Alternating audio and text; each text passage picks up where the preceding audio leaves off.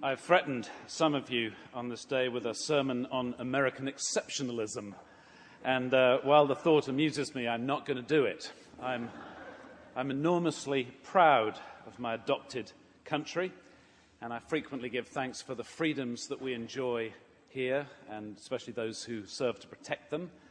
And I've done so in a heartfelt way ever since probably 15 years ago I was in the Sudan. If you've ever been somewhere where people are not free to worship or live in fear, uh, it's a profound sense of gratitude I have that we have the freedoms we enjoy. Give thanks in all circumstances, wrote St. Paul to the Christians in Thessalonica. We've heard a lot about giving thanks this day uh, in our hymns and in our scriptures.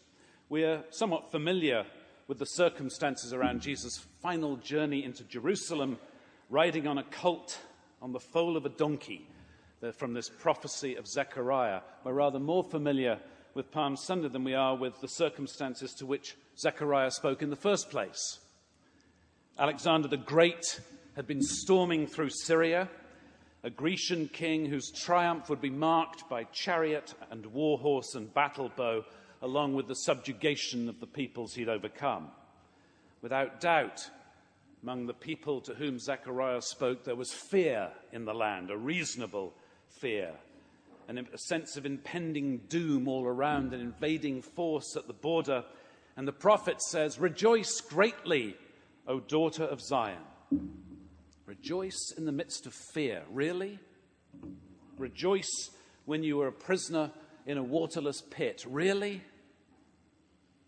The word here is that you can rejoice because you will have a king even greater than Alexander, one who enters the city in weakness, whose paradoxical power will be greater in your lives than the, great, the power of the greatest armies on earth. In any and all circumstances, Zechariah is saying, God is greater than strife, greater than fear, greater than famine, greater than cancer, greater even than war and death.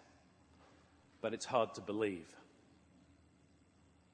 We need to be clear that this rejoice greatly with the barbarians at the gate is not the same as making the best of a bad job. It's not the same as spin. It's not trying to keep a positive attitude or putting lipstick on a pig. It, it, not that these things are necessarily bad in themselves. I was uh, still in high school when I think, when I went to work with a group, um, we were squatting in South London and uh, working on what was called an adventure playground. It was a bombed out building site from World War II that hadn't been rebuilt.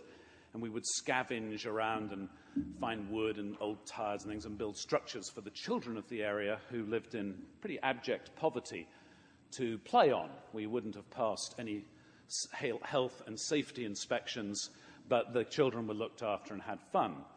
And in the evenings, we would hang out and tell stories and do whatever we would do. And one of our number was um, an aficionado of something called CAMRA, or the Campaign for Real Ale. I'm not going to go into the whole history of how that comes about, but it was essentially like a lobby group wanting to get back to beer that was fresh and pulled by hand from the pumped from the cellar and had to be kept properly and so on, somewhat like the microbrew movement in this country. And so it turned out that while we were there in South London, there was uh, one of the Evening Standard Pub of the Year finalists was not too far away. So we loaded into a couple of taxis and went to Becky's Dive Bar. And it, it, was as ghastly as you can imagine it would be. It was just packed with people, smoke everywhere.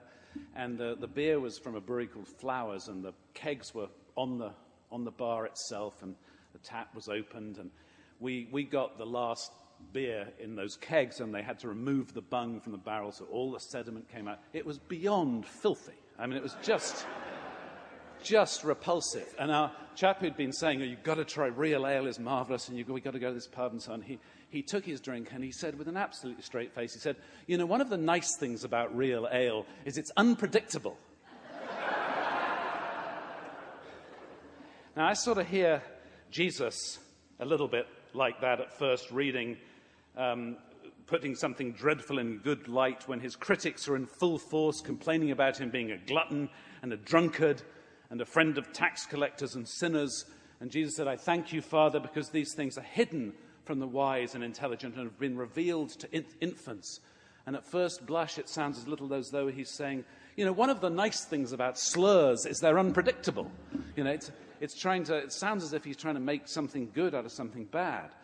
But in fact, of course, what he's saying is much more like what Zechariah of old said, where Zechariah was saying real power is not found in armies, and real life is not found in material prosperity, but in something much more profound, this much more profound trust in God for all that we are and all that we have. The truth is truth, revealed to infants who have no option but to trust those around them, whatever the circumstance, as we're all aware. It's a hard sell, this trust in God, when life gets hard.